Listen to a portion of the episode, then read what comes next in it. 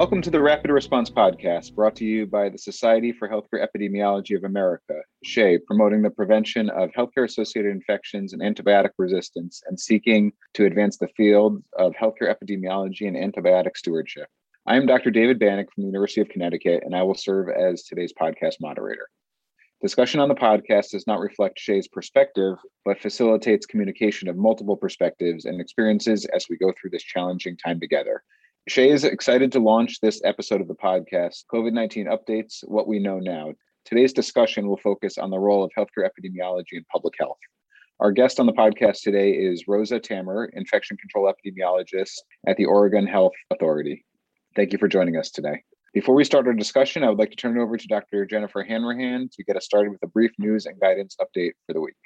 As of August 17, 2021, there have been 207,784,507 confirmed cases of COVID 19, including 4,370,424 deaths reported to the World Health Organization. As of August 16th, almost 4.5 billion vaccine doses have been administered in the world. About half of the U.S. population is fully vaccinated. The CDC has updated guidance for vaccines for moderately to severe immunocompromised people on August 16, 2021. The CDC now recommends that people whose immune systems are compromised moderately to severely should receive an additional dose of messenger RNA COVID 19 vaccine after the initial two doses. This includes people who have been receiving active cancer treatment for tumors or cancers of the blood, people who have received an organ transplant and are taking medicine to suppress the immune system, those who received a stem cell transplant within the last two years or are taking medicine to suppress the immune system, those who have moderate or severe primary immunodeficiency, those with advanced or untreated HIV infection, and those with active treatment with high dose corticosteroids or other drugs that may suppress the immune system. People should talk to their healthcare provider about their medical condition and whether getting an additional dose is appropriate for them. This third dose should be administered at least four weeks after the second dose of a messenger RNA vaccine. There is not enough data at this time to determine whether immunocompromised people who received Johnson & Johnson's Janssen COVID-19 vaccine also have an improved antibody response following an additional dose of the same vaccine. An article published in the New England Journal of Medicine describes the effectiveness of COVID 19 vaccines against the Delta variant. This study from England found that effectiveness after one dose of vaccine, either Pfizer or AstraZeneca, was notably lower among persons with the Delta variant than among those with the Alpha variant. It was 30.7% for the Delta variant and 48.7% for the Alpha variant. The results were similar for both vaccines. With the Pfizer vaccine, the effectiveness of two doses was 93.7% among those with the Alpha variant and 88% among those with the Delta variant. With the AstraZeneca vaccine, the effectiveness of two doses was 74.5% among persons with the Alpha variant and 67% among those with the Delta variant. The authors concluded that only modest differences in vaccine effectiveness were noted with the Delta variant as compared with the Alpha variant after the receipt of two vaccine doses. Absolute differences in vaccine effectiveness were more marked after the receipt of the first dose. This finding would support efforts to maximize vaccine uptake with two doses among vulnerable populations.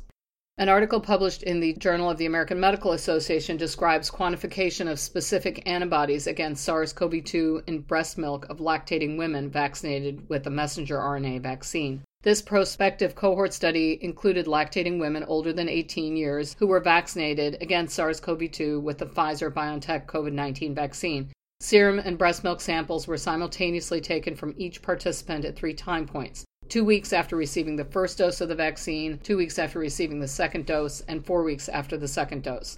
The study included 33 participants. No participants had confirmed SARS CoV 2 infection prior to vaccination nor during the study period. Authors collected and analyzed 93 serum and milk samples from the 33 participants. The Pearson correlation coefficient between breast milk and serum IgG levels was 0.7. The authors concluded that breast milk from women vaccinated with the novel messenger RNA based Pfizer BioNTech vaccine contained specific anti SARS CoV 2 IgG antibodies. Furthermore, they found that after the second dose, breast milk IgG levels increased and were positively associated with corresponding serum levels. Thank you, Dr. Hanrahan. I now want to move into our discussion with Roza Tammer, our guest. So, Roza, thank you for joining the COVID 19 Update podcast. Welcome back. Thanks, David. It's great to be back here with you again. So today we wanted to engage in a discussion, kind of evaluating what our respective roles have been, myself as a hospital based healthcare epidemiologist, and your role in healthcare epidemiology from the state health department perspective. I mean, I think COVID has really brought us together in a really important way, and I'm hopeful that that will continue moving forward. But I thought it would be helpful for the audience to get an understanding as to each of our different roles and perspectives, both pertaining to COVID, but also more broadly in regard to healthcare epidemiology. So I, I thought we could maybe dive a little bit into, you know, some of the broader context, you know, our backgrounds, the type of work that we do. So, you know, I'll start with some questions and then we can sort of exchange back and forth. So, tell me a little bit about your background and the background of others who you work with in your health department in the infectious disease epidemiology division. Thanks, David. Well, yeah, I mean, public health is so interdisciplinary, and public health professionals really come to the field with very diverse backgrounds. I would say that healthcare associated infections or HAI work is what we refer to it in public health is one of the more clinical disciplines within infectious disease epidemiology because the staff who work in HAIs are just more likely to have an interest or background in clinical care than the average epidemiologist at the state or local level. And of course, they exist at all levels, but many have a background similar to my own. So, for example, I have an MPH in epidemiology of microbial disease. I did a Cal EIS fellowship, which is an applied epidemiology fellowship with the state of California, and I have a certification in infection control.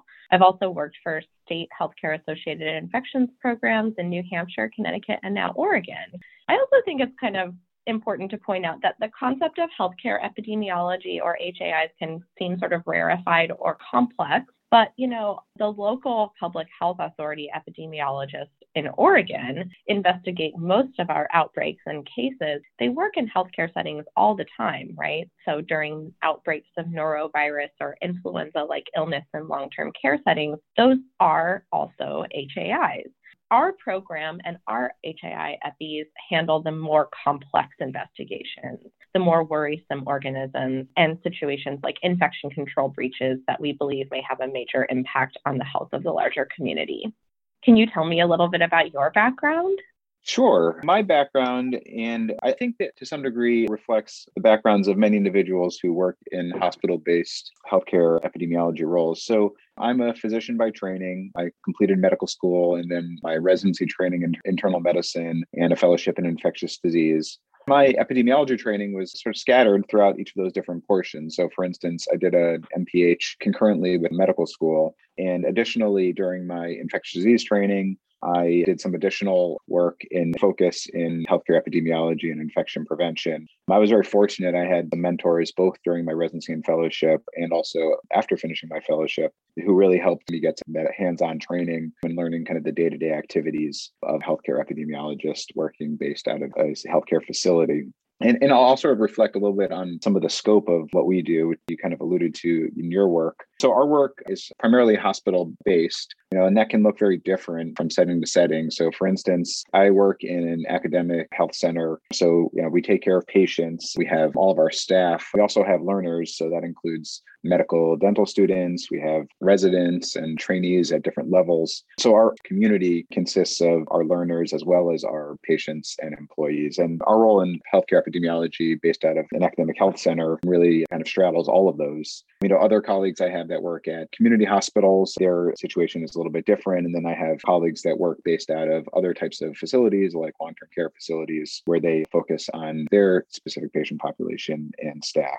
So, you know, I, I, think our communities may be different, but certainly a lot of overlap. And I think that COVID's really brought that to the forefront. So you alluded to some of the activities that you engage in in terms of, you know, outbreak investigation in facilities, but can you give kind of a broader scope in terms of the type of work that you do based out of a state HAI program?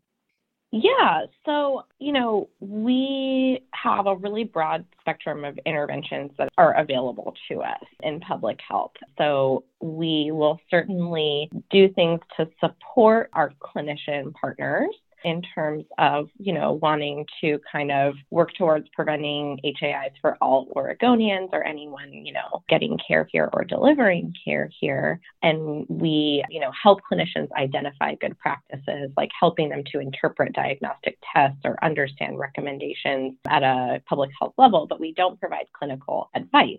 So, what we do are things like set guidance or create recommendations for healthcare settings in Oregon. We work on legislative policy, implement reporting requirements, and publish reports of surveillance data. We do outbreak investigations as well as investigations of things like infection control breaches or drug diversion events. We survey, we create educational materials, we put on training, we do special studies, facilitate testing and sampling. We do committee work and work with other public health agencies and related agencies at all levels. So our interventions are largely non medical in nature. So I'll contrast that with some of the interventions that we engage in here. So our work, you know, is very directly clinical. So for instance, you know, we'll be working closely with our providers dealing with patient specific situations. So for instance, patient who is infected or colonized with a multi-drug resistant organism, what are the best transmission based precautions needed to provide care to that patient? We'll deal with situations like employee exposures to infectious diseases. You know, certainly during the COVID pandemic, that's been a big focus in trying to prevent unprotected exposures and how to respond to exposures when they do occur. But that occurred, you know, even before COVID. So we would be responding to situations where a patient or another staff member presented with an infection. And, you know, we have to look at protecting our employees and how to respond to employees who may have been exposed to a patient or staff member with an active infection. So a lot of that is going to be sort of hands-on guidance. And a lot of what we do in our interventions is really focused on education. So providing staff education on prevention of healthcare associated infections. You know, there's a big focus on device associated infections, central line associated bloodstream infections, catheter associated urinary tract infections, surgical site infections and all the prevention strategies. So a lot of what we do is education of our staff. We do routine grand rounds with all of our different groups to you know, ensure that they're implementing evidence-based practices in their work. And then you know, we also have a role in educating our learners who are at various phases in terms of infection prevention based practices. And we work very closely also with our occupational and employee health programs in responding to events like bloodborne pathogen exposures, as well as developing prevention activities focusing on preventing workplace exposures.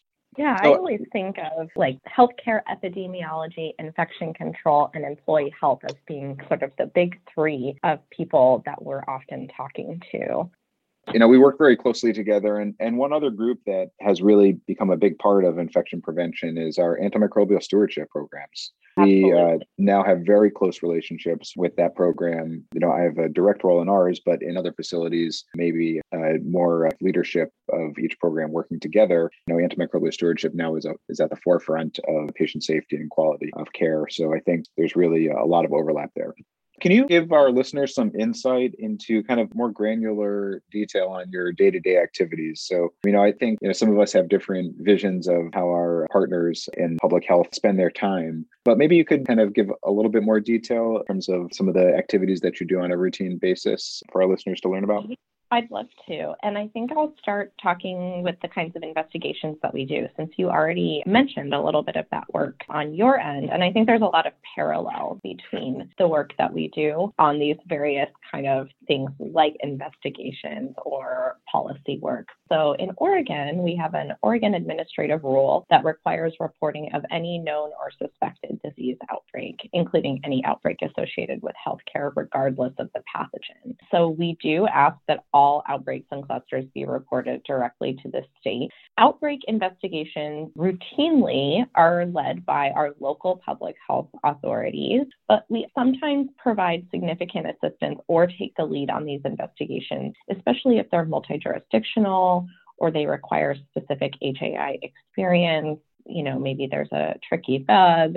Additionally, we can really offer some infection control expertise. I think investigations and education go so hand in hand because when we do these investigations, we, we, kind of get to bring, you know, the facility and the local health department along with us, kind of working to identify gaps in practices that might be contributing transmission and helping to mitigate those issues so that additional cases are prevented. So this could include remote observation, in-person visits and assessments, always providing the facility and local health, you know, our assessment of what gaps in practice need to be addressed. How can they address those gaps? I mean, during COVID, that hasn't been straightforward either. And then we also liaise with other state public health jurisdictions and federal agencies if, if, needed. So, for example, if a contaminated medical product was implicated, we would be working with FDA, CDC, for example, if testing is needed that we don't have capacity for at our state public health lab, or if we need some more organism specific expertise, and if something is bleeding out of our state boundaries. Do you want to talk a little bit about the investigations that you do within your facility? Sure. So our investigations sort of run the gamut. So we do investigations of patient safety events. So for instance, we do sort of a mini root cause analysis for all of our CLABSIs and our CAUTI events, where we work closely with our frontline staff to evaluate patient specific situations where one of those device associated infections develop, evaluate whether we're implementing best practices, try to learn from each of those different events. Same thing with some of our surgical site infections, as well as our hospital onset C. diff cases. So we do investigations at sort of individual patient levels. And then more broadly, if we do see a cluster of infections, and you know any other unusual kinds of situation you know we would embark on doing a sort of facility level investigation. And in a lot of those situations we engage with our state health department and they provide a great resource to work with both with our individual facility investigation but also can help identify whether or not there's some commonality or we may see whether similar events are occurring at other facilities in our state. So you know I, I think the types of investigations that we do vary quite a bit. And you know i think you know our role is to provide the expertise and sort of the guidance in infectious disease specific areas and working closely with all the other team members that are involved. I think this is one of the places where we really get to work together closely, you know, at facilities and in the HAI programs is on these investigations. We love for facilities to involve us early because we feel that we have a lot of resources to offer. So, some of the things that we can offer facilities in these investigations are kind of looking beyond their catchment of their patients and saying, hey, is this something that is happening on a community level at other facilities in our jurisdiction? And the other thing we get to do is be a pair of fresh eyes. So, you know, where there may be people who have been kind of working the same process maybe they're reprocessing an instrument or doing the same surgical procedure, we get to step in and say, you know, this isn't something that we're steeped in on a daily basis. So, how can we bring that new perspective in comparing, you know, internal policies to CDC recommendations to manufacturers' guidance and bringing that whole picture together is something that we can really offer healthcare facilities in these investigations. Thanks. I think that's really important to emphasize how important the collaborations are between health departments and individual facilities. You know, one question that I had been wondering about is what's kind of the on-call responsibilities at the health department? So, you know, we in health facilities are used to clinical calls. So, you know, we have a rotating group that shares calls pertaining directly to clinical care of patients, particularly within our infectious disease clinical division. And we also have our infection preventionists that are on call 24 7 for emergencies. And we're sort of de facto backup to support them when they're on call for specific issues pertaining to our department and our hospital. But, you know, I think, you know, when it comes to sort of public health emergencies and sort of off hours events like unusual pathogen, and someone from the facility calls into the health department, can you talk about what that looks like in a health department? I have worked in a few different health departments, and I'd imagine you've taken call in all of them. But can you give us a sense as to what that looks like, both in terms of the frequency and who's taking calls off hours, and then maybe even some of the types of calls that typically occur off hours?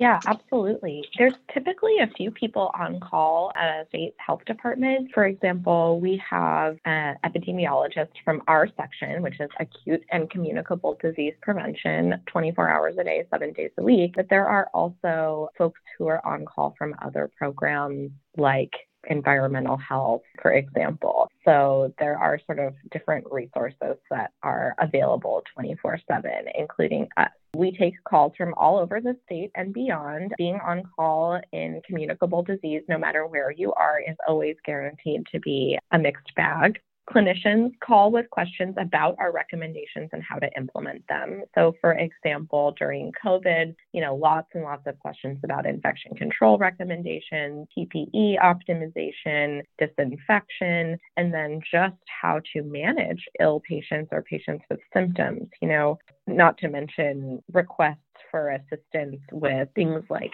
testing supplies or requests for consultation from our group for facilities that want that extra assistance with their infection control practices to get assessed local public health authorities in Oregon, we're a home rule state, so our county level health departments really bridge the gap between community members and ourselves often. So local public health authorities may call us to do things like report cases of diseases or outbreaks, request assistance with investigations, and to understand our guidance. So, for most of our reportable illnesses here in Oregon, we have documents called investigative guidelines, and they will kind of go through, you know, the basic information about the organism and then what follow up steps need to happen, case classifications, et cetera. So they will often call needing assistance applying those investigative guidelines or working up a case or doing an outbreak investigation as well. We also get calls from other state agencies, we get federal agency calls, and then, of course, the general public. Maybe they're encountering a medical issue, seeking services, or looking for data. Some of them have complaints and questions about some of our processes. Certainly, that's not unusual, especially during the last year and a half since public health and infectious disease is really in the eye of the public in a way that it isn't often. But yeah, so our calls can really run the gamut from every everything from, you know, an animal bite to someone stepping on a syringe to complex questions about, you know, how to clinically sort of manage infection control practices for a particular organism or more specific questions about our data. So how does this report get, you know, published? How are these numbers calculated? Or why is this group being prioritized for this intervention and not this other group? So it's pretty broad. Yeah, it sounds like all kinds of interesting questions arise at any hour of the day for our health department. COVID has certainly brought that to the forefront, like you mentioned. Yes. And although we do not do clinical consultations for patient care, we typically do. I just wanted to address part of your question. During our off hours, we typically do have someone who is a clinician on call just so, you know, in case something extra complex arises, there is that extra level of education and expertise there. Interesting. So, you know, I think sort of the last few minutes, I do want to talk a little bit more specifically about COVID and how it has impacted activities both at hospital based healthcare epidemiology and infection prevention programs, as well as your perspective from the state health department. So, I mean, I know from our angle, you know, there's so many new challenges that have come with COVID, but I think one of the real silver linings here is that it's really strengthened our relationship with our state health department and our colleagues across the state. So, here in Connecticut, you know, we're a relatively small state, and our state healthcare associated infections program has really brought infection prevention leaders from all of our different facilities together. We have routine calls and we have very active discussions on practices across the state. And I think that's been a huge resource. And, you know, I really kudos to our, in public health here in Connecticut for taking a leadership role in that. So, can you sort of reflect a little bit on uh, your experience working through COVID over the last couple of years and how that's impacted your relationship relationship with healthcare facilities and your interactions with facility based healthcare epidemiologists, infection preventionists, infectious disease physicians over the last couple of years?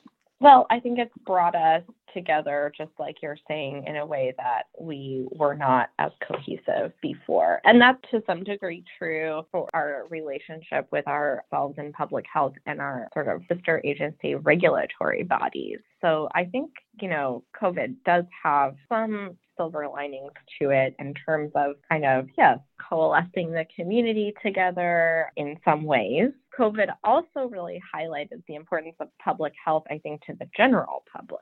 So, public health and particularly healthcare associated HAI programs staff were critical to the pandemic response at every level. I don't want to speak about it in the past tense, so I should say are critical to the pandemic response.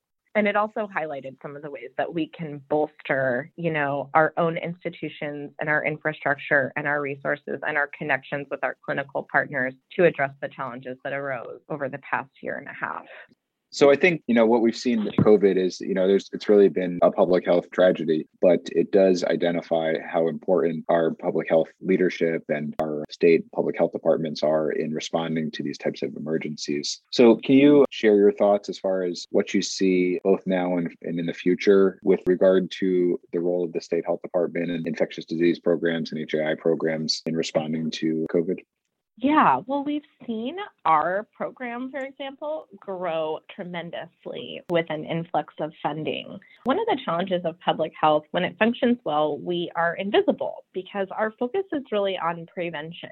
When cases of infectious disease rise in the community, including a pandemic, that's a dramatic example, there's a gap. Funding for public health often addresses special priorities for example, for public health emergencies. That funding isn't always sustained to allow sufficiently large and well trained public health workforce that can address the next emergency that comes along. So we need to have stable funding even when nothing is in the news drawing attention. You know, there was an interesting discussion paper in the National Academy of Medicine. This was a DeSalvo paper calling for closing the funding gaps for foundational capabilities, promoting structural alignment, investing in workforce development, modernizing data capabilities, and supporting cross sector partnerships. And I don't think I could have said it better myself. And that kind of also, David, I think, talks about partnerships, right? And bringing us closer together in the clinical setting and in public health. So there's that aspect to it, but also really needing funding that can support overall capacity that allows us the flexibility to kind of nimbly respond to all kinds of issues and to keep our connections with each other strong, even when there isn't kind of an overarching galvanizing force pushing us all forward. Thanks. I think you know it's important that we think to the future and what this means for the relationships between healthcare epidemiologists, both at the public health department as well as at individual facilities. And I, I think that there's opportunity to strengthen that and also leverage that to support programs and engage with funding resources uh, moving forward to really you know protect the public and protect our patients.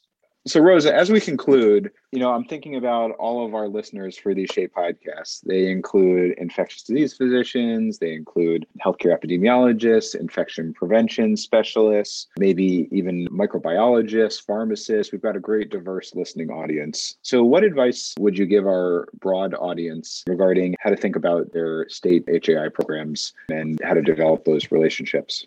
Well, we were just talking about, you know, the ways that public health and healthcare kind of come together. And I just want to encourage everyone to take advantage of their state healthcare associated infections program. Everyone will have one in their state, and we really want to be working with our clinical partners. You know, the primary goal of these programs is to provide technical assistance and support. We want to be engaged early in investigations so we can help, we can assist with all kinds of things I believe that partnership is so important and it really bubbles up from personal connections as well. So just don't hesitate to reach out and get involved. Each state will also have healthcare associated infections advisory committee or something along those lines. So there are avenues for you to make your voice heard and to be in touch with your kind of counterparts at the public health department. Thank you so much for joining our podcast. I think our listeners are really going to appreciate your perspective. Thanks again. Thank you so much, David. Thank you very much to our speaker for sharing her perspectives and experiences. This podcast can be accessed on SHEA's Online Education Center Learning CE under the Rapid Response Program. You'll also find resources such as the SHEA COVID 19 town halls. And this concludes today's episode of the Rapid Response Podcast. Thank you for tuning in.